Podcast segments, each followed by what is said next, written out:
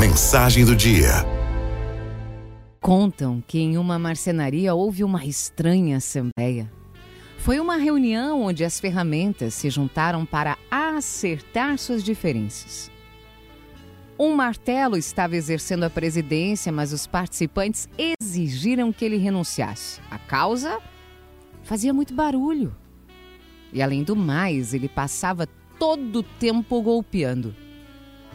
O martelo aceitou sua culpa, mas pediu que também fosse expulso o parafuso, alegando que ele. que o parafuso dava muitas voltas para conseguir algo. Diante do ataque, o parafuso concordou, mas por sua vez ele pediu a expulsão da lixa. Disse que a lixa era muito áspera no tratamento com os demais, entrando sempre em atritos. A lixa acatou mas com a condição de que se expulsasse também o metro, que sempre media os outros segundo a sua medida, como se fosse o único perfeito. Nesse momento, entrou o marceneiro. Ele juntou todos e começou o trabalho. Utilizou o martelo, a lixa, o metro, o parafuso. Quando o marceneiro foi embora, as ferramentas voltaram à discussão. A rústica madeira tinha se convertido num belo móvel. Mas o serrote adiantou-se e disse: Senhores, ficou demonstrado que todos nós aqui temos defeitos. Mas veja, o marceneiro trabalha com as nossas qualidades, ressaltando os nossos pontos valiosos.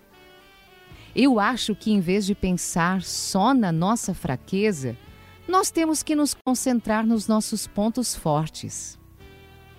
Foi aí que a Assembleia entendeu que o martelo era forte, o parafuso unir dava força, a lixa era especial para limpar e afinar as perezas, e o metro era preciso e exato. E uma grande alegria tomou conta de todos pela oportunidade de trabalharem juntos sentiram-se como uma equipe que, mesmo com seus defeitos, é capaz de produzir com qualidade. É isso que deve acontecer conosco.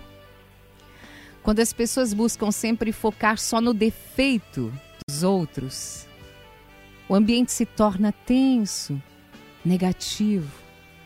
Ao contrário, quando se busca com sinceridade enaltecer e potencializar as virtudes do outro, florescem as melhores conquistas humanas. É fácil encontrar defeito, qualquer um pode fazê-lo. Mas encontrar as qualidades, isso é para os sábios, generosos e de bom coração.